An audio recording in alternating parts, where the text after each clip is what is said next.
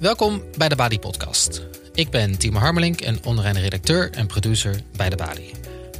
Met vandaag vaderschap. Onlangs schreef emeritus hoogleraar psychiatrie Frank Koerselman het essay Ontvadering, waarin hij pleitte voor een terugkeer naar de mannelijke autoriteit in het vaderschap. Een vader moet flink zijn, niet huilen.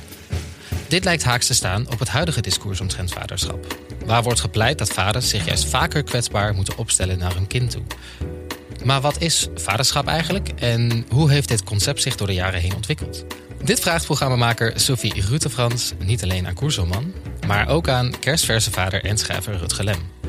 Onlangs schreef hij een essay over zijn vaderschap voor de bundel Sphinx, 13 essays over de man.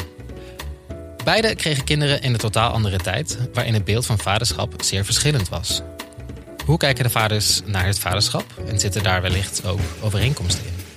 Een gesprek tussen Sophie Rutefrans, Frank Koerselman en Rutger Lem.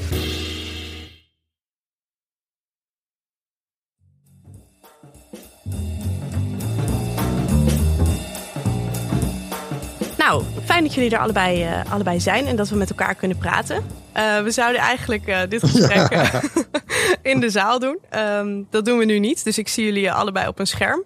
En Rutger, volgens mij zit jij in de kamer van je dochter. klopt dat? Ja, de kamer van mijn zoon, waar binnenkort mijn dochter ook bij komt, inderdaad. Ja, ja gezellig. En meneer Koerselman, u zit ook thuis, denk ik? Ja, zeg maar Frank hoor. Oké. Okay. U, uh, u bent ook aan huis gebonden, want we zitten natuurlijk nog steeds uh, in de coronacrisis. Ja, uh, maar ik, ik werk ook sowieso thuis. Ah, dat scheelt. Dus dan is er niet heel ja. veel veranderd. Ja. Wat dat betreft. Ja. Um, maar Rutger, jij hebt twee best wel jonge kinderen. Um, en toen zaten jullie opeens met het hele gezin thuis. Wat is het? Acht weken, geloof ik. Hoe was dat? Was dat een enorme verandering voor je? Nou ja, net zoals Frank werk ik ook thuis en mijn vriendin ook vaak. Dus in die zin veranderde er niet zo heel veel. En de baby zou ook nog niet naar de opvang gaan. Dus het was de hele een beetje de vraag van welke vermoeidheid en bezorgdheid en angst hoort nou bij de coronacrisis en welke is nou gewoon normaal omdat we een baby van vier maanden hebben. Maar, uh, en we hadden ook nog de mazzel dat mijn zoon gewoon wel naar de noodopvang uh, kon. Omdat uh, ik in de media werkte op dat moment en mijn vriendin in het onderwijs. Dus, ja, dus dat scheelt. Maar er kan er weer een hoop schaamte bij kijken. Want ja, media, weet je wel, ik werk voor een satirisch tv-programma. Is dat dan echt informatievoorziening? Of, is dat een vitaal beroep? Ja. Ja, dat, ja. dat kan ik me voorstellen, ja. En uh, toen de lockdown begon, dacht je toen van, hè, uh, wat meer tijd met het gezin? Of was dat niet echt de eerste gedachte? Ja, ik heb, uh, ik heb geloof ik uh, op dag drie van de crisis mijn vriendin ten huwelijk gevraagd. omdat, omdat ik gewoon opeens ook heel erg besefte van, nou ja, wat is, wat is belangrijk? En nou ja, je voelde een beetje die druk aankomen. En toen dacht ik van, nou, ik wil gewoon... Ik voelde opeens heel sterk dat ik gewoon met hun wilde zijn ook heel erg. En dat ik dat ook uh, opeens niet meer eng vond en heel fijn vond eigenlijk. Dus, uh, en ik moet zeggen, de afgelopen tijd uh, ja, heb ik ook echt wel van genoten. Dus ja, het klinkt dan heel erg als het voor heel veel mensen ja, zoveel verdriet heeft veroorzaakt. Maar ja, het doet je ook wel beseffen wat belangrijk is, tuurlijk. Ja, precies. Dus eigenlijk was die vastigheid opeens heel duidelijk door de coronacrisis. Uh, Frank, denk jij ook dat dat, dat voor ouders uh, een verschil maakte, deze crisis? Natuurlijk maakt het voor mensen verschil als je inderdaad thuis moet werken opeens terwijl je dat niet gewend was. Of hè, als je kinderen niet meer naar school kunnen en je die thuis moet houden en zelf les moet gaan geven of moet helpen bij het lesgeven. Dat is nogal ingrijpend allemaal. Ja, zonder twijfel. Ja, dat kan ook ja. wel veel spanning veroorzaken misschien bij sommige mensen. Oh ja, vast. Het kan zeker spanning voor. En bij andere mensen zullen meer tot elkaar komen en zullen een nieuwe wereld ontdekken. Dat weten we ook allemaal niet. Hè. Dat zal allemaal nog moeten gaan blijken. Dat, uh, misschien wordt er uh, ja, het lastig te onderzoeken, maar misschien gaat ze dat toch nog wel doen. Of dat, wat voor effect dat nou uiteindelijk psychisch op de mensen heeft gehad. Ja, dat is ook een beetje vroeg om nu, nu natuurlijk al uh, te zeggen. We zitten er nog middenin. Um, en nog even om duidelijk te maken waar we over praten. Uh, Rutger, jij hebt een essay geschreven over vaderschap in de Volkskrant een tijdje terug. En uh, Frank heeft een, een wat langer essay geschreven in de serie Nieuw Licht. Um, waarin steeds een, een oude denker wordt aangehaald om een, om een eigenlijk maatschappelijk altijd belangrijk thema aan te snijden.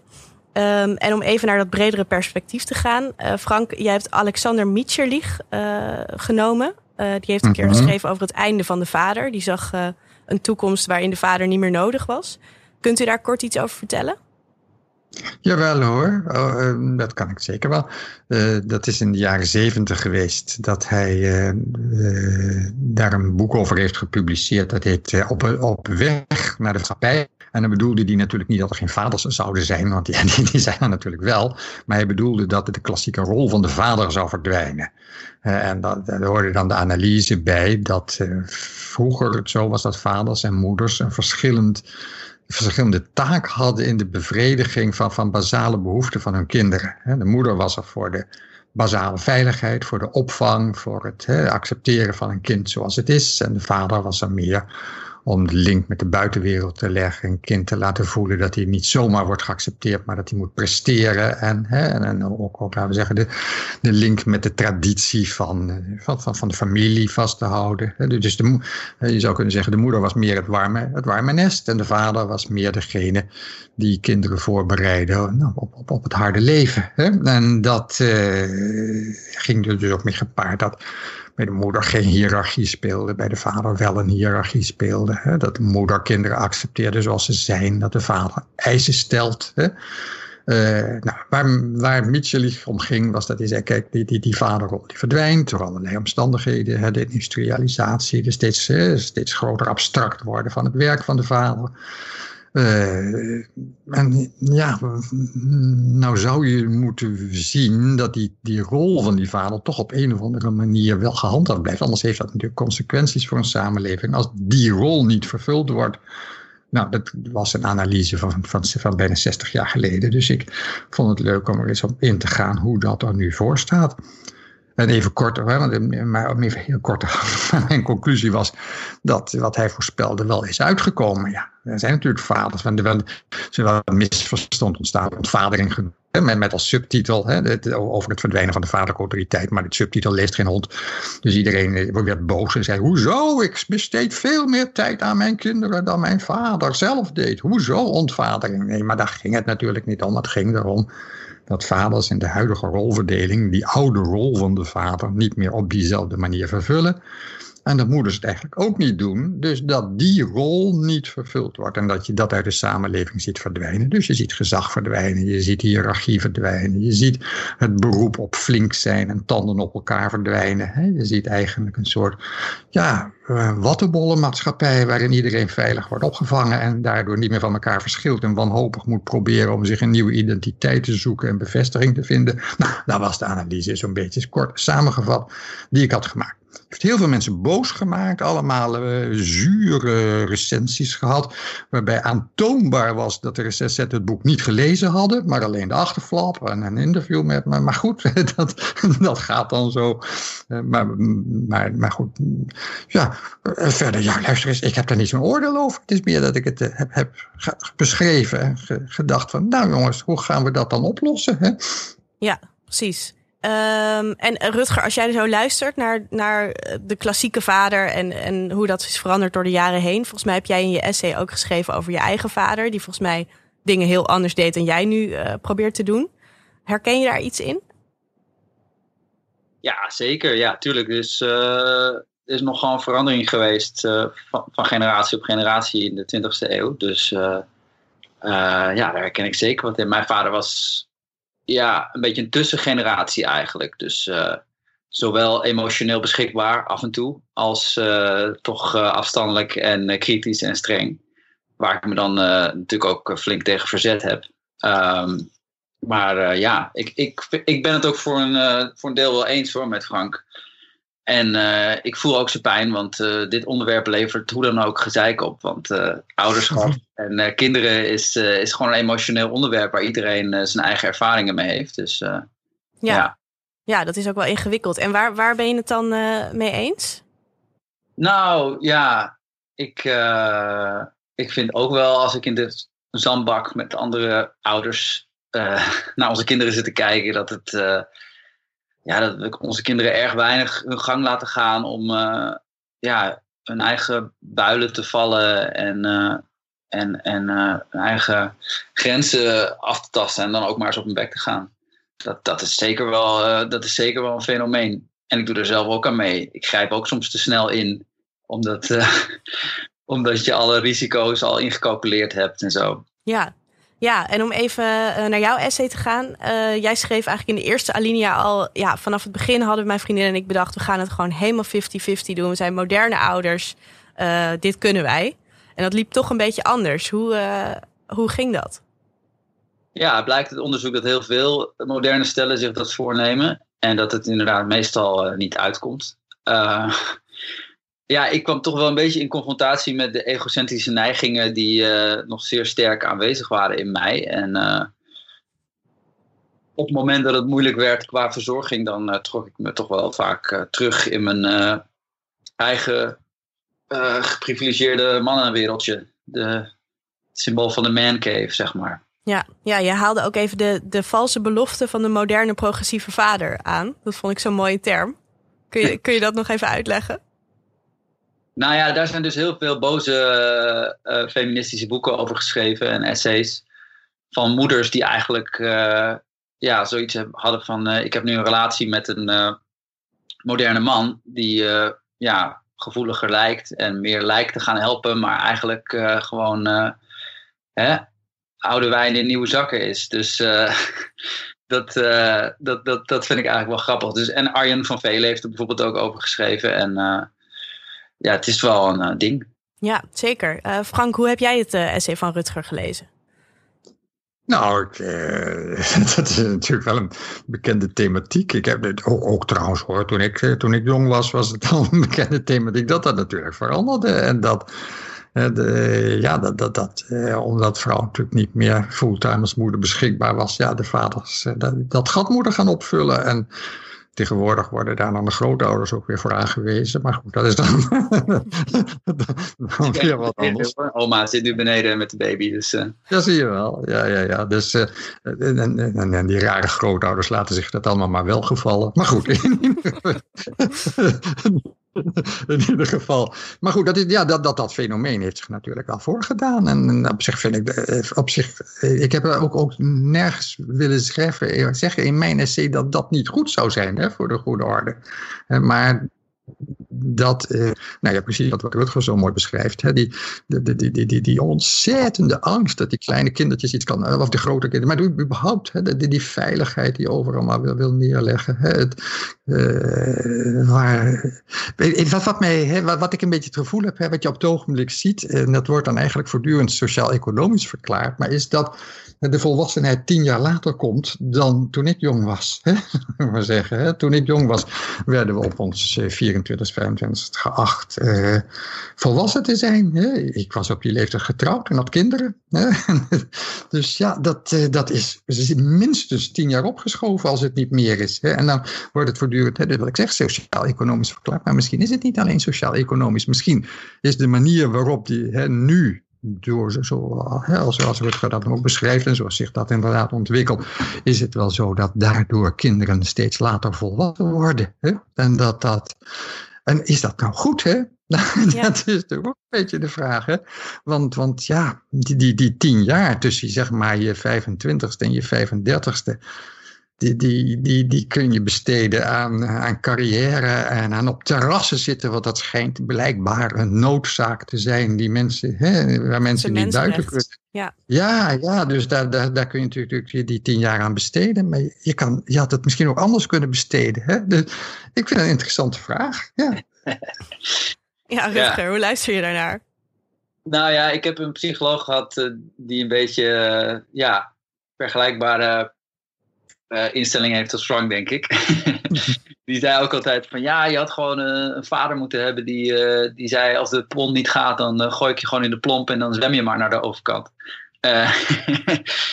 ja, er zit al wat in. Ik denk wel dat het gecompliceerder is. het economische verhaal is zeker iets wat niet te onderschatten is. ja, de druk die we ervaren, de ja, beperkte mogelijkheden qua uh, vaste banen en uh, huizen en dat soort dingen. dat is natuurlijk wel iets om niet zomaar opzij te schuiven. Maar, ja. Ja, je bedoelt eigenlijk van, eh, we hebben als, nou ja, millennials misschien ook minder ruimte om volwassen te worden. Omdat er eh, weinig werk is, flexibele banen, eh, geen huizen. dus we moeten ook veel langer blijven hangen in die tussenfase misschien. Ja, en voor een deel kiezen we daar dan ook wel weer voor. Ik bedoel, ik, ik, ik heb ook nooit een vaste baan gewild. Dus daar moet ik ook niet heel erg soort van utopisch over gaan doen. Maar ja, en heel lang onbetaald werk gedaan. Terwijl dat ook wel best wel anders had gekund. Dus er zit zeker een verwendheidsfactor uh, in. Maar ik heb ook altijd wel weer een beetje mededogen met onze generatie. De dagelijkse druk van het kapitalisme die de, de generatie van meneer Koeselman deels op ons heeft gelegd. met de neoliberale maatschappij waarin heel veel zekerheden zijn weggevallen en heel veel dingen zijn geprivatiseerd die ja, voor, uh, voor hun toch nog steeds uh, door vadertje staat veroorzaakt, uh, verzorgd werden. Dat, dat is wel allemaal onzekerder en moeilijker. Dus, dit is wel leuk natuurlijk, hè, want dit is inderdaad een discussie die op het ogenblik natuurlijk heel sterk speelt. Hè? De boomers tegen de millennials en vice versa. Ik denk meer vice versa dan omgekeerd, want de meeste van mijn leeftijdsgenoten die zitten zich op het ogenblik allemaal te wentelen in schuldbekentenissen en zo. Hè? en die proberen nu inderdaad eh, dat af te betalen door, door intensief grootouderschap. Maar eh, en wat ook over vergeten wordt, is dat die huidige generatie is wel de ervende generatie. Ik heb daar nog niets over gelezen. Hè? Maar dat gedoe over die huizen van hun ouders, ja, die krijgen zij straks. Hè? Wij hebben niets geërfd. Hè? maar dus eventjes eh, dat toch eens even over het voetlicht te brengen. Maar ja, ik ben het ook, daar ben, daar, goed, daar heb ik, ik kijk daar natuurlijk iets anders tegenaan. Dat, dat, dat mogen wel duidelijk zijn. Ik vraag me bijvoorbeeld wel af of in dat verhaal over die hè, geen vaste banen en, en, en, moeilijke huizen te krijgen, of dat nou de oorzaak is of ook een symptoom. Hè? En, en als het dan een symptoom is, waar is het dan een symptoom van? Is het nou zo dat mijn generatie de, de, de uh, dat neoliberalisme heeft geïntroduceerd. Dat is helemaal niet waar. Dat is na, 1980 gekomen pas. Hè, toen, toen, eh, met, onder Lubbers en Reagan en Thatcher. Nou, toen was ik al lang volwassen hoor. toen, toen, was ik, toen was ik wat gezin betreft in de situatie van Rutger Nou. dus dus dat, uh, dat is pas allemaal daarna gekomen. Ja, toen jullie de touwtjes in handen hadden, toen, is, toen hebben jullie het lekker overgehaald. Ja, ik, ik, ik weet het niet. Ik, ik weet het niet. Ik geloof, ik geloof dat eerlijk gezegd niet zo. Nou ja, misschien is dit ook wel een beetje een andere podcast. De, de Generatie Conflict podcast. nou, het is wel een belangrijke hoor. Maar, maar goed, wij zitten hier nou met een generatieverschil. Dat is natuurlijk ja. E-, e-, evident. Ja. Uh, dus, dus dat, ik, ik vind ook wel dat dat iets is om, wat je serieus moet nemen hoor. Uh, dus vandaar. En ik ben niet het type dat zegt van, nou als je mij beschuldigt, oh sorry. Nee, dan denk ik, wat heb, dan, dan, ik, ik ga de strijd aan hoor. Ja, dat, uh, dat ja, heel goed. Maar ik ben van nature geneigd om te denken dat alles mijn schuld is. Dus ik wil ook een beetje opkomen voor. Uh, ja, voor maar uh, blijft wel een makkelijke verhouding dan tussen ons. Dus misschien ja. dan... dan zijn jullie het snel eens, ja. ja, dat, dat, heb ik niet, nee. nou, om nog heel eventjes terug te komen. Want um, uh, we moeten, ik moet even uitleggen dat uh, Nieuw Licht is een serie die gestart is door Frank Meester en Koen Simon. Twee filosofen die steeds een vraag stellen. En een van de vragen die ze, die ze aan u hebben gesteld, Frank, is ook... Um, zijn wij te veel een vriend van onze kinderen? Um, en ik vroeg me nog af, hoe is dat zo gegroeid? Dat, dat vaders nu veel meer vrienden zijn. En uh, is dat goed? Is dat, moet dat veranderen? Of uh, uh, ja, hoe zit dat? Niet alleen vaders, hè, vaders en moeders hè, doen, doen dat natuurlijk. Hè. Uh, maar, maar zeker de vaders, hè, laten we zeggen, van, die hadden die andere rol. Hè. Ja, dat is juist. Nou, ik heb daar in dat boekje geprobeerd ook wel wat over, over, over aan te geven. Er zit, er, zit een, er zit een kant aan die, waarvan ik denk dat die niet goed is. Hè. Uh, kijk, als vaders een vriend worden van hun kinderen, dan kan je zeggen, nou, dan maken, nemen ze die kinderen als volwassenen. Hè. Wat vaak dus niet terecht is, ook pubers zijn nog niet volwassen. Maar omgekeerd zijn die vaders daarmee zelf niet volwassen. En, wat, wat, wat, je, wat je dus ziet, wat ik denk te zien, is dat die, die, die, dat opschuiven van die volwassenheid eigenlijk nog veel verder gaat. Wat je, want dan worden vaders als in de dertig zijn vader. En dat betekent dat ze dan zo aan het eind van dat ze, hè, van, van, als ze al eind 40 zijn, dan hebben ze pubers. Hè? En dan, dan nemen ze niet de volwassen vaderrol. Ja, Hè? Ze, blijven, ze blijven zichzelf als kind gedragen. Hè? En dat, dat ja, ik, ik, ik denk- vind dat een beetje. Een beetje moeilijk. Ik denk niet dat dat goed is. Hè? Nee. Ik denk dat dat. Ja, dus en- ik, ik, ja? Ja, zit daar ook niet een verband in? Want aan het begin eh, van dit gesprek zei u al even van de hele maatschappij verandert ook. Hè? We zijn ook niet meer gewend dat, dat er autoriteit überhaupt is. Eh, Nou ja, dat is natuurlijk ook zo. Kijk, dat, dat, ik, ik, kan om even illustreren hoe dat ook zit. Hè. Ik, ik, ik, heb me erover beklaagd hè, in mijn boekje dat eh, het tutoyeren zo normaal geworden is. Hè, dat de bank je zegt en jij zegt. Maar goed, oh, nu bijvoorbeeld, we begonnen ermee dat jij mij u noemde. En dat ik zei, Ja. noem me maar jij. Hè, want ik voel, voel dat dan ook als ongemakkelijk, zal ik maar zeggen. Hè. Want, want dan krijg ik het gevoel dat jullie twee allebei je zijn. En dan sta ik er een beetje buiten als jij. En ik wil er nu in het gesprek ook graag bij horen. Dus doe mij ook maar jij. Hè? Nou, kijk, hè, maar, maar zo gaat dat. Hè? Ja. Zo ontwikkelt zich dat. Het ging ook wel net naar meneer, hè? ik merkte het zelf. Het ging Ja. gewoon. Ja. Nou ja, dus, dus, dus eh, ja, moet je, moet je luisteren. Toen, toen, ik, toen ik ging studeren, hè, en, en, en dan was er college en dan stonden we op als de professor binnenkwam. Hè. Dan gingen we staan. Hè. Als ik nu zelf college geef, dan, eh, dan moet ik echt smeken om aandacht. Hè. Ja. Want, ja, de, de, het, nou ja, goed, het gezag is weg, is dat erg? Ja, ik denk wel een beetje erg is. Ja, als dat gezeur van zo'n Rutte, zegt, die op zijn knieën gaat zitten en met ons praat alsof we kleine kinderen zijn, zegt die. eh, en, en, en dan, eh, nou joh, dat, dat een volk dat pikt, zeg, om als kleuters te worden toegesproken. En die man dan nu ook nog 45 zetels in de peilingen te geven. Ik begrijp er echt niks van. We willen gewoon ge- gekleineerd worden, blijkbaar. Dat is een beetje dus, beetje, er is, eh, er is niet alleen angst voor ouderdom, dat is heel evident. Hè? De, de, de, de- de- er bestaat een geweldige angst voor, voor het oud worden. Eh, maar er bestaat ook angst voor volwassenheid. En dat vind ik een beetje zo kenmerkend voor, de, voor, voor onze huidige maatschappij. Hè? Het, het, dat heet het Peter Pan-syndroom. Eh, Peter Pan, weet je wel, dat was het jongetje dat Ja. nooit volwassen werd. Hè? Dus het, het, het nooit volwassen worden. Hè? Dat, Ja. dat is een beetje wat je op het ogenblik ziet. Ja, god, iedereen moet zelf weten, maar ik denk dat het nadelen heeft. Ja, en Rutger, we hadden het net al even over dat jij met je vriendin natuurlijk jullie ouderschap had besproken. Van hoe gaan we het doen en hoe gaan we het verdelen. Maar had jij ook specifiek nagedacht over wat het zou zijn om vader te zijn? Of dacht je meer dat je ouder zou worden? Eh, Ouder als in ouderschap en niet als in eh, een hogere leeftijd. Se- sekseloos. ja, precies, sekseloos. maar je bedoelt dat ik daar eigenlijk ook nog een aparte eigen rol in zou hebben? Ja. Eh, ja, denk het wel. Ik, ik, ik denk wel. Nou ja, je gaat toch snel vergelijken met je eigen jeugd en je eigen ervaringen. Dus eh, je denkt al snel van zo wil ik het niet doen. En dan zijn er wel heel veel dingen die mijn vader deed en niet deed die ik anders wilde doen. Ja, ja, dus Ja. in die zin wel. En, eh, en doe je die nu per ongeluk toch? Ja, zeker. Ja, ja, ja. Want ik vind, eh, ja, ik vind autoriteit ook steeds belangrijker. Maar agressie of zo, ja, dat, dat is juist weer een machteloosheid. En eh, wij hebben nu een eh, peuterpuber van 2,5. En die hebben nog, die hebben nog wel wat eh, trucs eh, om eh, de grenzen te testen en eh, te kijken waar de kern van je, van je mens zit. en dan eh, vervolgens gaan ze even dat, die kern goed beoordelen of ze je nog wel vertrouwen. En eh, nou ja, in mijn geval blijkt dat ik gewoon een stuk minder geduldig ben, toch, dan ik zou willen. En ook dan mijn vriendin is. En dat vind ik niet zo'n eh, ja, mooie kant als je gaat snauwen of eh, je eigen, eh, zeg maar, ongemak over een situatie gaat afreageren. Dat deed mijn vader ook wel vroeger. Ja. En nog, nog steeds trouwens, als ik langer dan een dag bij hem in de buurt ben, dan heeft hij zoiets van, nou ga nou maar weer weg, want het is te veel, je maakt te veel rotzooi en je, je verschuift meubels op manieren die ik niet in mijn allemaal plan bedacht heb. Dus ja. Ja, dus eigenlijk kom je er ook een beetje gaandeweg achter eigenlijk. Eh, in plaats van dat je een plan hebt natuurlijk. Ja, ja. Iedereen dat wel herkent. Uiteindelijk ga je toch gewoon, ja, doe je toch, lijkt je toch gewoon een beetje op je, hoe je ouders het doen. Maar eh, Ja. Ja. Frank, hoe was dat bij jou met je kinderen?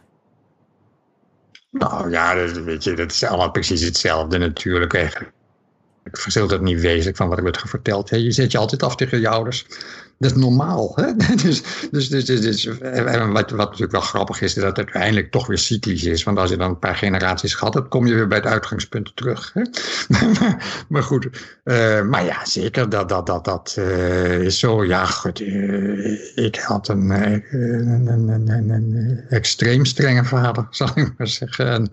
En daar, dat, dat haatte ik ook. Ik vond het verschrikkelijk. Ik wilde dat absoluut heel anders doen. En toch ben ik me later, toen ik daar meer afstand van kon nemen, ben ik me gaan realiseren dat dat toch heel belangrijk voor me is geweest. En dat het me op bepaalde manieren toch weerbaar en sterker heeft gemaakt. En dat ik daar heel veel baat van heb gehad.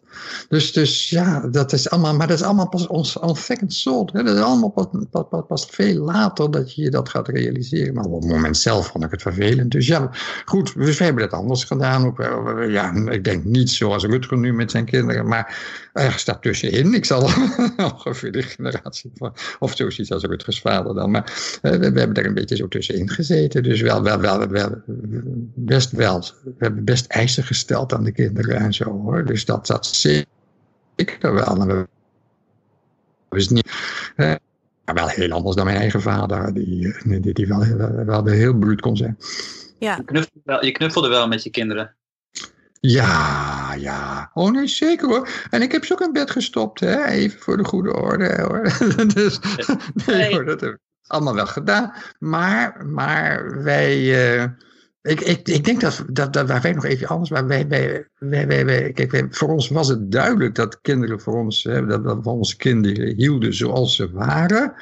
Maar wij hebben wel aan ze laten merken dat, bewust ook, dat we nog iets meer van ze hielden als ze goed hun best deden. Hè? Zal ik maar zeggen. Ja. En dat, dat, ja, dat hebben we, ja, en voor zover ze dat leuk of niet leuk hebben gevonden, dat is dan weer wat anders, maar zo is dat gegaan.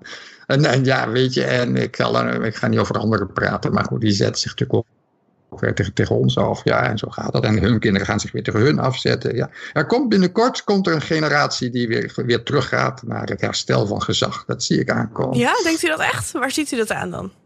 Nee, nou, dat is gewoon simpel, omdat iedere generatie zich tegen de vorige afzet. Ja, het moet wel. Dus we gaan van streng naar minder streng naar nog minder streng. Als we nou eventjes kijken, dat is ongeveer waar, waar, we nu aan zijn. Nou, je kan niet nog minder streng gaan, want we zijn nu op de bodem van de strengheid beland. Hè? Dus de volgende generatie zal weer wat strenger moeten zijn. Dat is ook interessant. Hè? Je ziet, ik, ik, las hè, bijvoorbeeld op het ogenblik een signalering hè, dat, dat, in de, hè, dat, dat de jongeren eigenlijk rechtser georiënteerd zijn hè, dan generaties daarvoor. Is interessant natuurlijk. Dat is omdat ze zich afzetten tegen de vorige generatie. Als die vorige generatie rechts was geweest, waren ze nu links geweest. Want de vorige generatie links was, zijn zij nu rechts.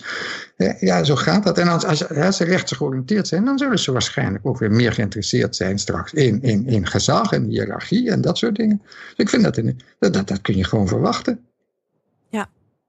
Um, we hebben het eigenlijk nu de hele tijd over de rol van de, van de vader en over het verdwijnen van de autoriteit. En we hebben het eigenlijk nog helemaal niet over de moeder gehad. Nou, dat hoeven we ook niet per se uh, heel uitgebreid te doen, want we hebben natuurlijk nu geen moeder in het gesprek. Maar ik vroeg me nog wel even af, is de moederrol ook veranderd? Um, en die is veranderd, want moeders zijn steeds meer buitenshuis gaan werken en uh, hebben steeds minder die, die volledig zorgende rol. Maar wat, wat doet dat met het moederschap? Is daar ook iets over te zeggen? Um, ja, ik vind het lastig om daar iets over te zeggen.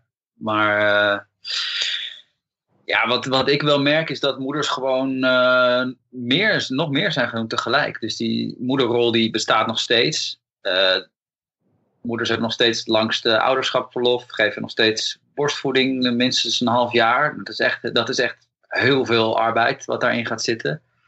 En daarnaast werken ze vaak ook gewoon nog. Dus het is gewoon het is niet zeg maar dat, er, dat die moederrol verminderd is en dat ze daar ruimte voor hebben gekregen om te gaan werken of, of meer persoonlijke vrijheid te nemen. Nee, het is gewoon alles doen ze nu.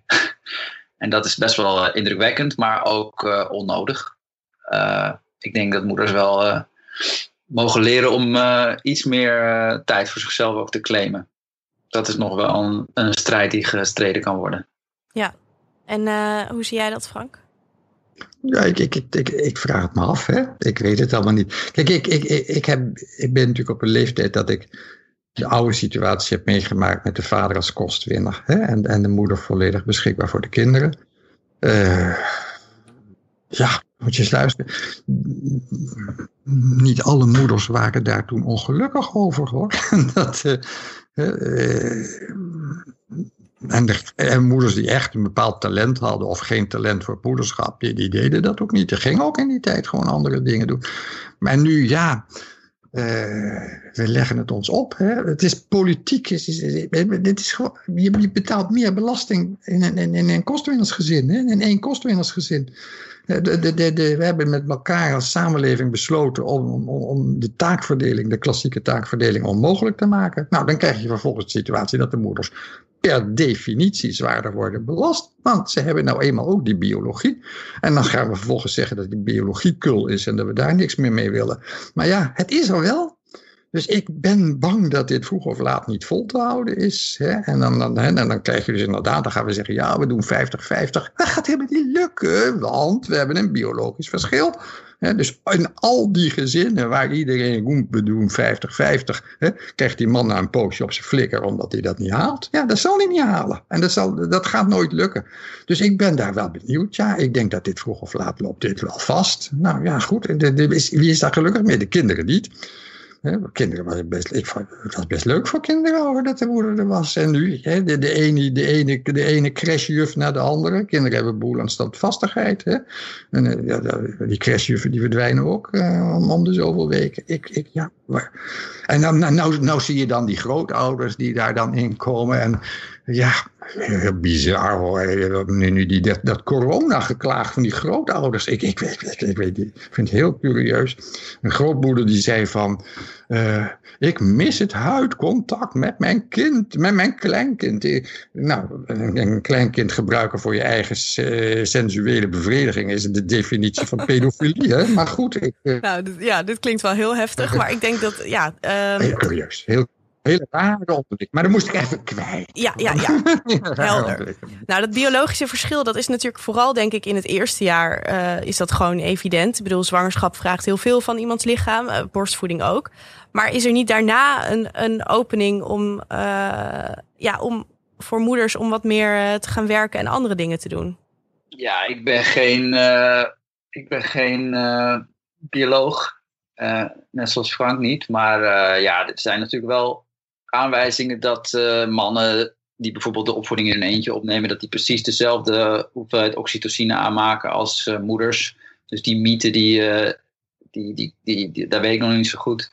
Gisteren had ik toevallig een vriendin op bezoek die lesbisch is en die krijgt binnenkort een baby. En degene van de twee die niet zwanger was, die ging proberen om borstvoeding te geven. Dus die was dat aan het opwekken voor de komst van de baby. En zodat ze dus samen allebei borstvoeding kunnen geven. Nou, ik, ik vind het ook leuk aan deze tijd dat gewoon, dat gewoon het, zeg maar, niet dualistische, dat daar ook veel meer ruimte voor is. Er zijn gewoon heel veel leuke, gekke, rare structuren waarin uh, heel veel vrijheid bestaat. Ook vaak, als het gaat over ja, progressieve ideeën, dan, gaat het, dan denken mensen vaak van, oh, het wordt politiek correct, heel veel mag niet meer. Maar er mag op een bepaalde manier ook juist veel meer. Opeens mag je uh, als meisje ook uh, als een jongen zijn. Je mag als moeder mag je vaderlijke waarden hebben. Je mag als, als, als, als vader mag je huidhonger hebben naar de knuffel van je zoon. Weet je wel, dat mag allemaal. En uh, ja, dat, dat zie je ook in zo'n structuur. En dat geldt natuurlijk ook voor die opa's en oma's. Het is gewoon allemaal wat rommeliger, maar dat is ook leuk. Ja, dus. Ja zeker. En tegelijkertijd zit er natuurlijk ook wel wat in dat uh, vrouwen het misschien nu juist inderdaad extra zwaar hebben. Omdat ze eh, verwacht wordt van de maatschappij dat ze allerlei dingen tegelijkertijd moeten doen. En uh, ja. ja. dat is ook gewoon een ingewikkelde factor. En daar ben ik wel met Frank eens hoor. Ik bedoel, veel vrouwen voelen misschien ook de druk om carrière te maken. Omdat dat soort van maatschappelijk en sociaal uh, verplicht voelt. Terwijl ja, als jij het leuk vindt om voor je kinderen te zorgen, en uh, moeder te zijn alleen maar. Ja, dat moet dat ook weer kunnen. Het is ook weer een soort conservatieve schaamte, een soort schaamte voor conservatieve waarden. Terwijl, ja, die hebben ook hun plek, tuurlijk. Nou, we, moeten, we zijn al bijna aan het einde van dit gesprek. Uh, we moeten gaan afsluiten, maar volgens mij uh, zijn jullie het over mag, veel... Mag, mag, mag, ik één woord nog zeggen? Ja, zeker. Ja, ja absoluut. Ik, ik, dat is het leuke dat aan alles twee kanten zitten. Hè? Want ik begrijp dat, dat, dat pleidooi van Rutger en, en van velen... Hè? voor, voor, voor de, de, al, al, de eindeloze mogelijkheden van deze tijd. de andere kant, het, het is natuurlijk ook een tegenkant. Hè? De tegenkant is natuurlijk ook structuurverlies. Hè? En ja, dat is een beetje de vraag. Hè? Is dat erg structuurverlies of niet? Eh, nou, daar kun je verschillend over denken. Ik ben daar toch wat, wat, wat, wat bezorgd erover. Ik, ik, ik, ik, ik, zie, vind, vind, het niet alleen maar positief, maar dat heb ik uitgelegd. Hè? Maar dat, dus bij, ja, echt structuurverlies en daardoor identiteitsverlies en daardoor weer de paniek om de identiteit te bevestigen en, en gerespecteerd te krijgen. En die hele identiteitspolitiek die er op het ogenblik zo dominant aan het worden is, die komt natuurlijk voort uit dat feit dat de identiteit niet meer vaststaat en dat je die kennelijk moet bevestigen. Dus ja, allemaal mooi en aardig, meer vrijheid, maar ook verlies, fors verlies van structuur. En ik denk, weet niet of dat uiteindelijk goed voor de mensen is. Nou ja, voilà. Nou daar, ben ik het helemaal mee eens hoor. Alleen ik denk ook gewoon dat er nieuwe structuren ontstaan. Uh, wij hebben bijvoorbeeld een heel zeg maar, raar ritme met twee freelancers en opa's en oma's die oppassen en drie dagen opvang. Echt een rommeltje eigenlijk, maar uiteindelijk komt daar toch een structuur in. Dus uh, zo zie je maar. Het is, het is het is ook maar een beetje, zeg maar, wat, wat voor label je erop plakt. Uiteindelijk uh, vind je wel een manier. Ik heb het niet over jou natuurlijk. Hè? nee, maar ik ben wel. Nee, nee, maar dat ben ik serieus. Ik heb dit niet, wat, wat jij nou noemt, dat, ik, mag, dat, dat, dat noem, zou ik geen structuurverlies noemen. Als ik het over structuurverlies heb, dan heb ik het erover dat rollen van mannen en vrouwen niet meer. Hè? En, nou, laten we zeggen, uh, het, het non-binaire, waar je net hè, een soort pleidooi voor hield, dat vind ik wel een vorm van, van, van structuurverlies. Waarvan ik denk van, nou, vroeger was dat een symptoom van de borderline persoonlijkheidsstoornis. Hè? Nu is het het nieuwe normaal. Ja, dat, dat dat is wel, wel, iets curieus natuurlijk. Ja, nou ja, ik, ik ben het daar ook wel echt wel mee eens hoor. Ik bedoel, ik denk dat veel van die psychische problemen en inderdaad de burn-outs die je ook noemt in jouw uh, pamflet, dat die uh, daar deels door veroorzaakt worden. Dat denk ik ook zeker.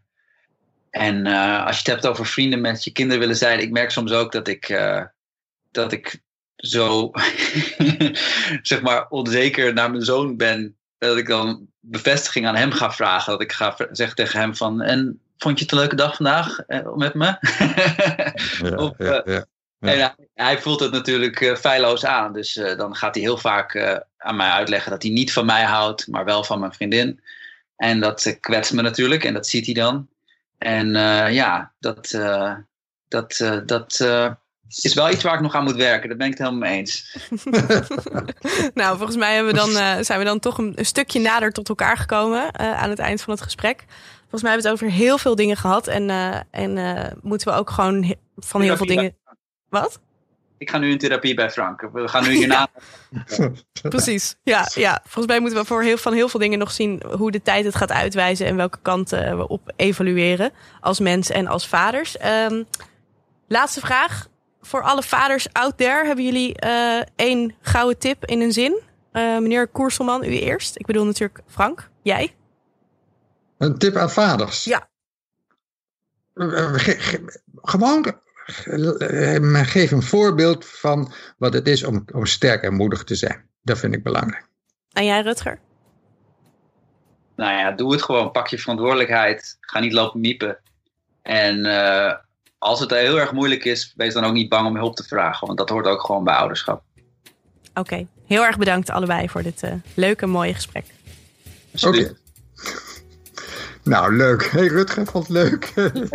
nou, dit was het, jongens. Dit was de Bali Podcast. Waardeer je de online activiteit van de Bali en wil je een bijdrage doen? Klik op de link in de show notes of ga naar www.debali.nl. Tot volgende week.